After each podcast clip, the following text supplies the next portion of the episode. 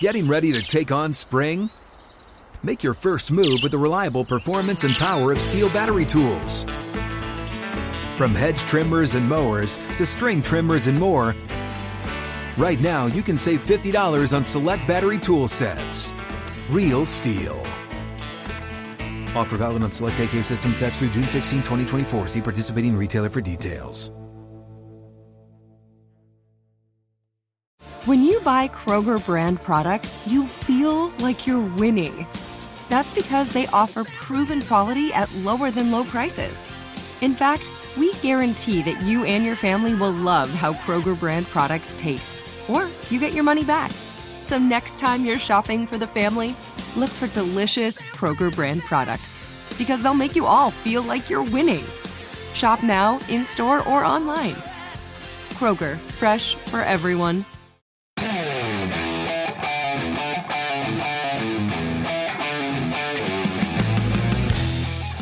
This is the Steelers Standard on Steelers Nation Radio and podcast on Steelers.com.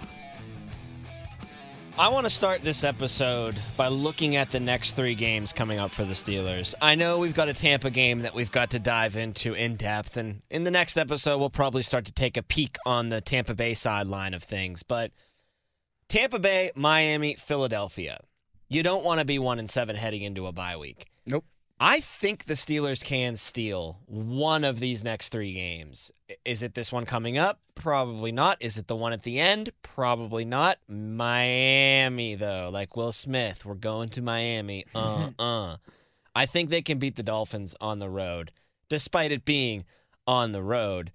Maybe this is wishful thinking for me, but I just keep reflecting on what happened in the Bills game, and trust me, I'm not about to make any excuses here. The Steelers did not play their best football game. In fact, they played worse than I can remember in recent memory, them playing on a Sunday, Monday, what have you. But the Bills are freaking good, dude. Like, as much as it was the Steelers just very much sleepwalking, for lack of a better term, through some of that game, the Bills are just that good as well. So, like, I get we're sitting here on a Wednesday, stings, 38-3 still. Oh, how are they going to win a game for the rest of the season if you look that bad? It's a little bit of a two-way street there. Yes, they didn't help themselves at all, but if you're not going to help yourself, you better make sure that it's not a game against the Buffalo freaking Bills, because, dude, they're a 3-point favorite on the road in Kansas City this week. They're a juggernaut of a team. So I'm kind of feeling, I don't want to say better about it, but I'm just sitting here going, not only did the Steelers play poorly on Sunday, they just ran into a buzzsaw, man. So I don't think that it's fair to just officially throw your hands up and be like, these next three games are over, because the Bills are better than all the rest of the three teams they're going to play in this stretch. And we said the same thing last year, Tom, when the Steelers went up against the Chiefs in Kansas City last year, saying, okay, well, you kind of knew you were going to lose that game, and you don't really feel too bad about losing it because the last two games of the season are against Cleveland and Baltimore, and you feel like you can beat both of those teams, Cleveland at home, Baltimore without Lamar Jackson. And look what happened. You won those last two games to get to the division, to get to the playoffs, and that was your goal for the whole season. Make sure you get to the playoffs one more time for Ben. So I kind of agree with you that you shouldn't feel too bad after this kind of a loss, because you're going up against the best team in the NFL, who could even somehow get better. Did you hear the rumors that the Bills are going to target Christian McCaffrey once free agency opens for the season? Because, obviously, they need a running back. They need a running back, and Carolina is just quitting, right? There's nothing to play for. Is that for rumors for the trade deadline this year, you mean? Or no, they're going to wait until the end of the season? No, for this season. The trade deadline. In season. So, Buffalo was great, and they're probably only going to get better if they make that move. But yeah, you shouldn't feel so bad about this loss. However, it's hard. I think it's hard to come back from that kind of loss, just to pick yourselves up from the bootstraps and just say, hey, we knew we were going to lose that game. Maybe we didn't know we were going to lose that badly.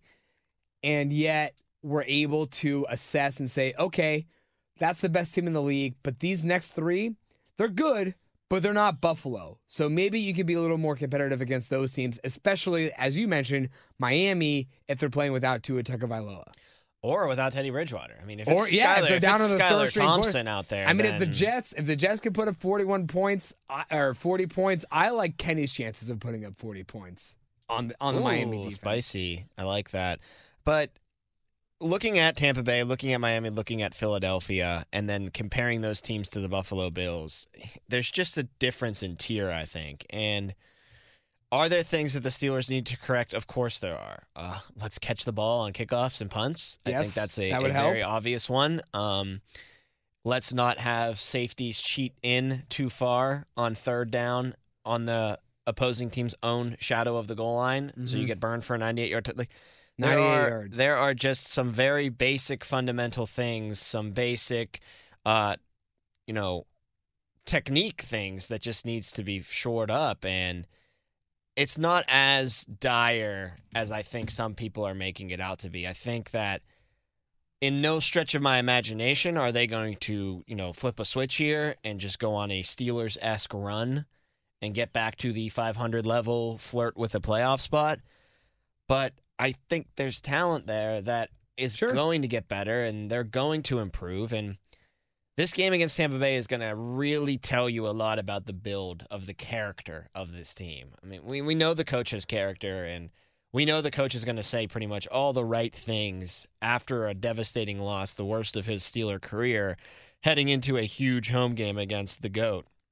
He's going to have the message be solid, and you even heard it at the end of the game against Buffalo. In post-game, he's saying things like, you got to eat this. You got to learn from it. Don't run from it. There's going to be better times, but I don't want to say that there's going to be better times as a way to, make people feel better about themselves. It's just a fact of the matter. So they're going to get better. They need to show out against Tampa Bay. Even in a loss, they just need to play hard, competitive football. You could even lose by 10 points when it's all said and done, but you need to look like you belong on the field with them, as opposed to last week when you looked like you were playing a different sport than the Buffalo Bills. Their reaction to that blowout loss is going to just shine a huge spotlight on the character and the buildup of the players on that roster. What is more important to you, Tom? The rebound by the offense, who only scored 3 points, or the rebound by the defense, who allowed 38 points and a 98-yard touchdown? I actually think it's more a one-play touchdown drive, a two-play touchdown drive, a three-play. It's more the defense. I kind of agree. Yeah, absolutely. Of course, I want the offense to do better, and I need to see them start scoring more and more. You know what's kind of weird? I want to see a couple touchdowns in a game for a change. He's only done that once this year. We mentioned how Kenny Pickett had, 30 of 52 passes thrown. Obviously, you don't want your rookie quarterback throwing 50 passes in a game on his first career start, but he's not doing horribly terrible. We know that he had 3 picks in his first game, first action, not so much his start. But he hasn't looked horrible, and you like what you get out of George Pickens, and Jalen Warren obviously is an up-and-coming guy who could be featured more on the offense if he continues to improve and have success. The return of Pat Freiermuth, hopefully from the concussion, hopefully that his time out of the game won't be too long, so you get him back as another whoopee for Kenny Pickett. I think the offense is fine. It's just kind of weird how they haven't put up the points. And maybe you could say that the coaching decision to go for the field goals when they were down, starting from 24-6 for the rest of the game. They tried to kick 2 field goals, one at 24-6, and I believe another one at 24-3, and to come back at 24-6, and then another one at 31-3, right? So, what was the point of kicking those 2 field goals when you're down by so many already early on? So maybe I don't put the blame on the offense as a whole, just because the coaching decision to go for the field goals in the wind when you're down by so much, the offense could have put up more points, but it is kind of weird how they haven't, right? And those first 2 drives that Kenny had in the New York Jets game, yes, the one came as a result of the Minkah Fitzpatrick touchdown, but he got the ball in the end zone. And then the very next drive, he comes back a long, 65-yard touchdown drive. And then I'll even point to the opening drive that they had in Buffalo. Not the one, obviously, that they would have had James Pierre not fumbled the kickoff. But the very next time, the actual time they had the ball in that game, they drive down the field, 70 yards, 65 yards again. Sure, they don't get into the end zone, but they get points on the board. It's just kind of weird how they don't look really bad. It's just kind of weird how I think they looked their best against Buffalo for a game that they scored their least amount of points. Yes. It's a weird dynamic that's going on. Their offense seems to be improving, but they're putting up less points. Kenny threw for more yards than Mitch has all year long. Mm-hmm. Set the record for a Steeler quarterback making his first start. Passing yards with 327 or something around there. But, I mean, I love the guy. Like a son. Like a baby boy. I have his jersey. I look at it every night before I go to bed and light a couple candles around it. Your shrine? He hasn't thrown a touchdown pass in 6 quarters now. That isn't good. Like, I'm not going to sit here and blow smoke and be like, well, he's young. He's learning. It's tough opponents he was going up against. No. You got to throw one touchdown in the first 6 quarters if you're a first-round pick. There are people, like, I think the one that comes to my mind most recently was Matt Ryan. Guys like Matt threw a touchdown on their first career pass attempt. So I'm not saying you have to do that, but considering the opposite, what Kenny did on his first career pass attempt, it was the interception to Chase Claypool. But he better get the first touchdown in this game, because if he goes another game without a touchdown pass, then that narrative starts to build, and it's why can't he get what's it wrong with this kid? Right. He can't. He's good at moving the chains. He's mobile. He has really good passes. You know, he throws guys open. He trusts his playmakers more than the other guy was. What's the disconnect once he gets close to the goal line, though? Why, when the field shrinks, is he having trouble finishing drives? That's going to start to be what people nationally and locally start to point to as a flaw that is appearing in his game if he doesn't get it off his back now. He needs to get this... he needs to be able to... He needs to get this elephant off his back. Yeah. He needs this monkey off his back. Able to score a touchdown through the air. I think he will this week, just because it's going to happen eventually, right? You'd assume that. But, man, if he goes through another full game and it's now 10 quarters of action, no touchdowns for Kenny Pickett through the air, like I said, you're going to start to be worrying a little bit. But... to your point about the offense looking better, the drives were being sustained. Mm-hmm. There were third downs being picked up. There weren't nearly as many 3-and-outs as we've seen through the first 4 weeks. I was trying to, and I need to look this up, but like I remember maybe 1 or 2 3-and-outs from the Steelers. Not many. But there were not many 3-and-outs in this game, and that's the one thing that has been plaguing them more than a lot in the early going this year, is that they just go out there, 3 plays, and they're right back off the field again. So drives were sustained, playmakers were making play. Well, one playmaker in George Pickens was making plays. The other ones were lackluster in that department, but things were looking better. It's just that they scored the least amount of points all year. Mm-hmm. So it's this weird dynamic where, like, we're sitting here saying the offense looked better than it has, and it could have been, but everybody out there's going, they scored 3 points. It could have been, too, that they were playing against probably the best defense they faced all year as well. Yeah, that's fair. And maybe the best defense they'll face all year, although this is no picnic coming into Acrisure this weekend either. No, this is... you're talking about 2 of the best in the league, maybe 1A, 1B. I think the Bucks are like 6th in points per game allowed, and the Bills were 2nd. I think it's you know... The crazy thing about the Bucks too is they give up 16.6 points per game.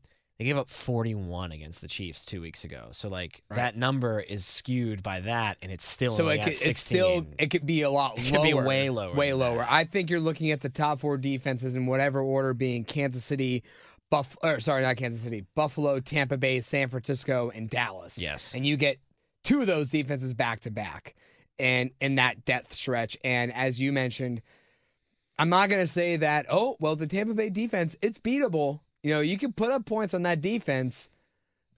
Maybe if you have Mahomes. Exactly. That's where I was going. Maybe you have Mahomes and Travis Kelce, not so much Kenny Pickett, George Pickens. Not that I'm trying. Not so much Kenny Pickett, George Pickens. Yeah, right now.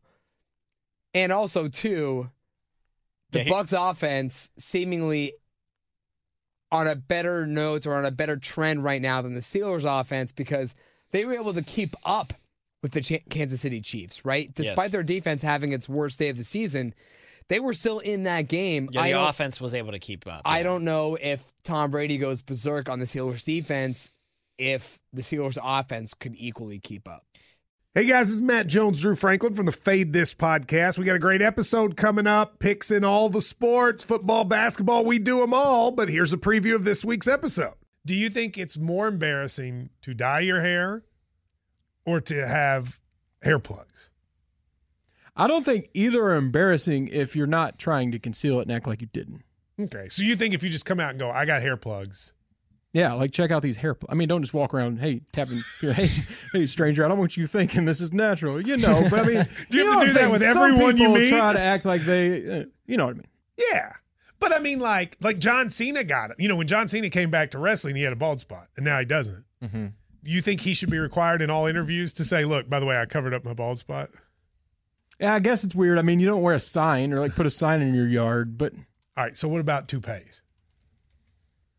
Those are the most obvious. But let's say you're like Bill Self and you can get it to where it looks good. His is magical. I don't even know if his is a toupee. It is. I think he went into the future and had a procedure we haven't even discovered yet. And this episode was brought to you in partnership with DraftKings. To hear more, listen and subscribe to Fade This on iHeartRadio or wherever you listen to podcasts. The point totals that the Bucs have allowed in their games this year, 3 points in week one, 10 points in week two, 14 points in a loss to the Packers in week three. Then there was the 41-point explosion by the Chiefs. And then last week they only gave up 15 points. So if you take that Chiefs game out of there, they're probably averaging like somewhere around 12, 11 points per game allowed. Yeah, they are an elite defense, no question about it, and it worries you when it comes to and this is nothing that surprises people. You know, everybody had the thought that when Kenny was named the starter after the Jets game that the timing was not ideal with the games that were up on the schedule, but more so than the, you know, Bills being Super Bowl favorites and the Buccaneers always being the Buccaneers as long as Tom Brady's there. The thing that worries me is, like you were just saying, how great those defenses are back to back, you know, and maybe that's a good thing, you know, have him swim in the deep end a little bit. So when you do face some lighter defenses like Carolina or Atlanta down the stretch, you can process things a little bit quicker, and you're swinging the baseball bat without the donut on it now because you've gone up against such a better level of competition already. But that being said, I mean, this is a tough thing to have a rookie quarterback do, is to not only go in and play against the likes of, you know, I'm looking across this island, I'm seeing 17 Josh Allen, or I mean, I'm seeing number 12, the GOAT. We heard Freiermuth on Chalk Talk last night say, yeah, he was my favorite player growing up. That's like the whole league now. They all grew up watching this guy play. Right, there's been essentially two generations of football players who have seen Tom Brady play. Like Freiermuth was a baby when Brady was beating the Steelers. We've gotten to the point now that guys were born after he was drafted by the Patriots. So it's surreal for them to play in these games. Like, Kenny's going to look across at 12, and it's going to be surreal. Freiermuth was saying how excited he is that he can actually meet the guy for the first time in his life. It's going to be a surreal experience just looking at the quarterbacks that you have to play. Then you add on top of that the all-world level defenses that you really have to go up against because, let's be honest, they love to pitch quarterback matchups, but the quarterbacks don't play each other. They play the opposing team's defense. It's just a lot. It's a lot to put on his shoulders, and it can go one of two ways. It can break the kid's confidence, and it can break his potential in this league, or it can severely diminish his potential in the league, or it can forge him in fire. And he can come on the other side of this, head into the bye week, and be like, I know how hard the NFL is because I faced juggernaut after juggernaut, week in and week out. Faced two great defenses. I faced the best team in football right now in Philadelphia. And I am still standing on the other side and feeling as confident as ever. So I think the latter is going to be the one that takes, because I think Kenny is that kind of guy. I don't think his confidence is really going to be burnished at all. You just lost 38-3. And he still seems like as sure of his own abilities as he was before that. And he got a little feisty as well at the end of the game, too. I like to see that. So when it comes to this, I know that these are really tough growing pains that the team might have made tougher by throwing him into this situation. But I think he's got the build to get through it, and it's only going to make him better playing such a high level of competition, both defensively and the opposing quarterback. Would you have rather, Tom, Kenny be thrown into this fire, going up against defenses like, and I let Philly off of that top list. Playing really good defense in Philly, but Buffalo, Tampa, Miami, who we all thought had a really good defense until they got 40 points dropped on them by the Jets last week. That's a team in disarray without the starting quarterback and the backup quarterback. And then Philly, right? Would you rather Kenny be thrown to the fire like that, as you said, forged by fire, or face his post-bye week schedule first and then have the death stretch come later on? So he gets a little warmed up against New Orleans, against Atlanta, against Philadelphia, or I'm sorry, against Carolina. Yeah, but the thing with that, too, is I actually do think it would have been better to do it after the bye week. Because to do what? To put Kenny in. I'm saying through the death stretch. I'm not even saying that, but have those games, rather Carolina, Atlanta, and New Orleans come before the bye week and then have the death stretch come after. Rather than I'm not redoing the schedule here. I get it. Can't do that. Okay. But what I will say is you get a little lesser of competition after the bye week, but the Saints defense and the Bengals defense, which are your first two games, are not terrible defenses. You get them at home, which I think is a huge thing as well, and you get a couple weeks to prepare for the New Orleans Saints. I always thought that was the appropriate timeline. Mitch, I don't think, allowed it to get to that point. Right. He definitely has some blame on his shoulders here. You're saying Mitch? Yes. Did he get a little bit of a raw deal? I do actually believe that he kind of got a little bit of a raw deal here, but he himself allowed that raw deal to be placed on his plate. Mm-hmm. I mean, it's not like he was going out there winning games, throwing for 350 yards, and then they were just like, you're benched. Mm-hmm. That would have been very suspicious, but he didn't do himself any favors. He gets put on the bench, and now it's Kenny's team to roll on from now. Like, I think you had to make the move. I think maybe Mitch wins that game against the Jets if you play him in the second half, but I understand Tomlin's frustration, the team's frustration, and deciding they need to change at the position. But I really just hoped that if they were going to tread water and Mitch wasn't going to really shock and awe people into having that job, that he would at least be able to keep his head above water until the bye week, and then you can reevaluate with the 2-week span. But, hey, that's all gone now. Mm-hmm. Wash my hands of that. He is going to be forged by fire by these next 3 games and that Bills game that he got absolutely shellacked in. Again, it's not necessarily about going out there and beating Tampa Bay. It's about going out there and being competitive against Tampa Bay. You lose the game 27-23. You lose the game 27-20. I think we can all walk away from that and say, no one likes losing, but you know what? This season doesn't look promising very much anymore.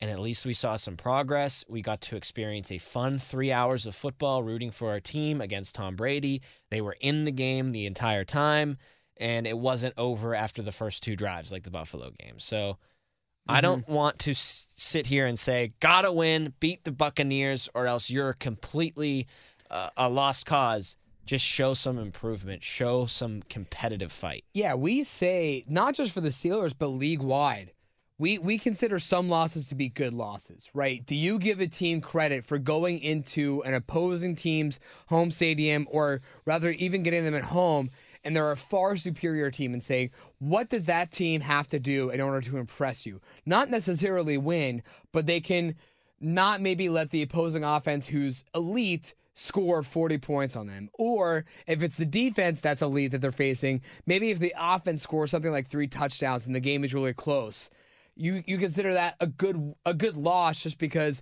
the other team is the better opponent, but you still thought you saw elements out of their game that impressed you. And I agree. I think that this is one of those cases where the Steelers don't necessarily need to win this game, but there are parts of it where you can look at this team and say, okay, well, that's getting better. And yes, they lost, but at least they're improving in certain areas. I think the biggest cases here are, can the offense score points, and can the defense not allow another 400-yard passing game by a quarterback? Can the run defense really step up against Leonard Fournette? Stuff like that. Yeah, although, and we'll get to this a little bit in our next episode in just a few minutes here, because we want to switch some gears and look at Tampa. They ain't running the ball at all. Jacob, we found a team that's worse at running the football than the Pittsburgh Steelers. That's Tampa Bay. They average 66 yards per game on the ground. Steelers average 88. I mean, the Steelers are basically like Jim Brown and the Cleveland Browns compared to the Tampa Bay Buccaneers. The problem is, though, Tom, I'll give you that point and counter it with, they're third in the league in passing? Well, no. Well, that's also valid. That's a nightmare scenario going up against that, especially if, once again, Minkah Fitzpatrick won't be 100%. You're gonna Spoon's be, not in. Right. Edmonds could be out Wallace again. Got banged Wallace up. Will be out for sure. My argument to that is Detroit was pretty bad at running the ball last year, and I believe they ran for 200 yards on the Steelers last year as well. Yeah, if there's ever a get-right team to run the ball against, it's been the Pittsburgh Steelers in the past couple of years. And Brady, we were talking about this on the Advanced Scout last night.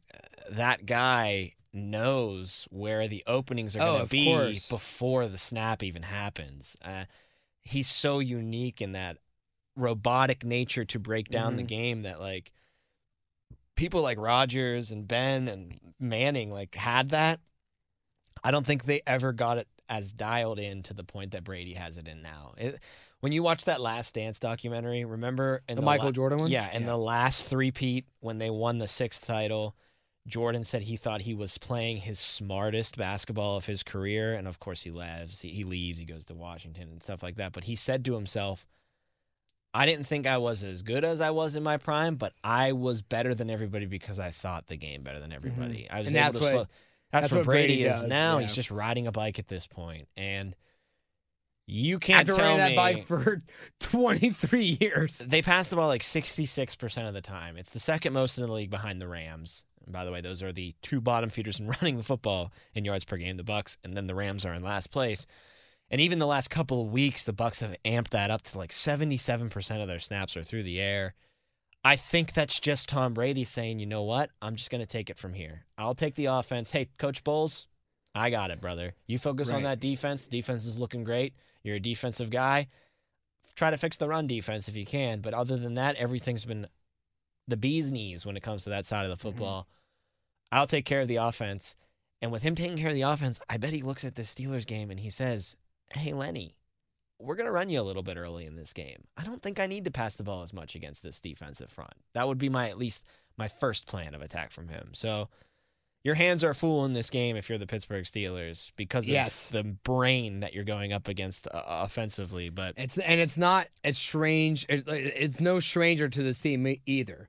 Like, just because he's in a different uniform doesn't mean he doesn't remember how to beat this team. And the amount of times he's beaten, sure, it was against Ben Roethlisberger, but Mike Tomlin was there for a lot of those wins under Tom Brady as well. So Tom Brady is no stranger to Mike Tomlin. Not at all. Not at all. So going to be interesting to see how things shake out against Tampa Bay on Sunday. Like I said, you just got to be more competitive than you were. You have to show some fight and show some improvement on this team, because that's, I think, what's bothering people, or at least in my mind, what's bothering me the most is that you can be bad. Like, listen, we're the Steelers. I know the standard. It's the standard.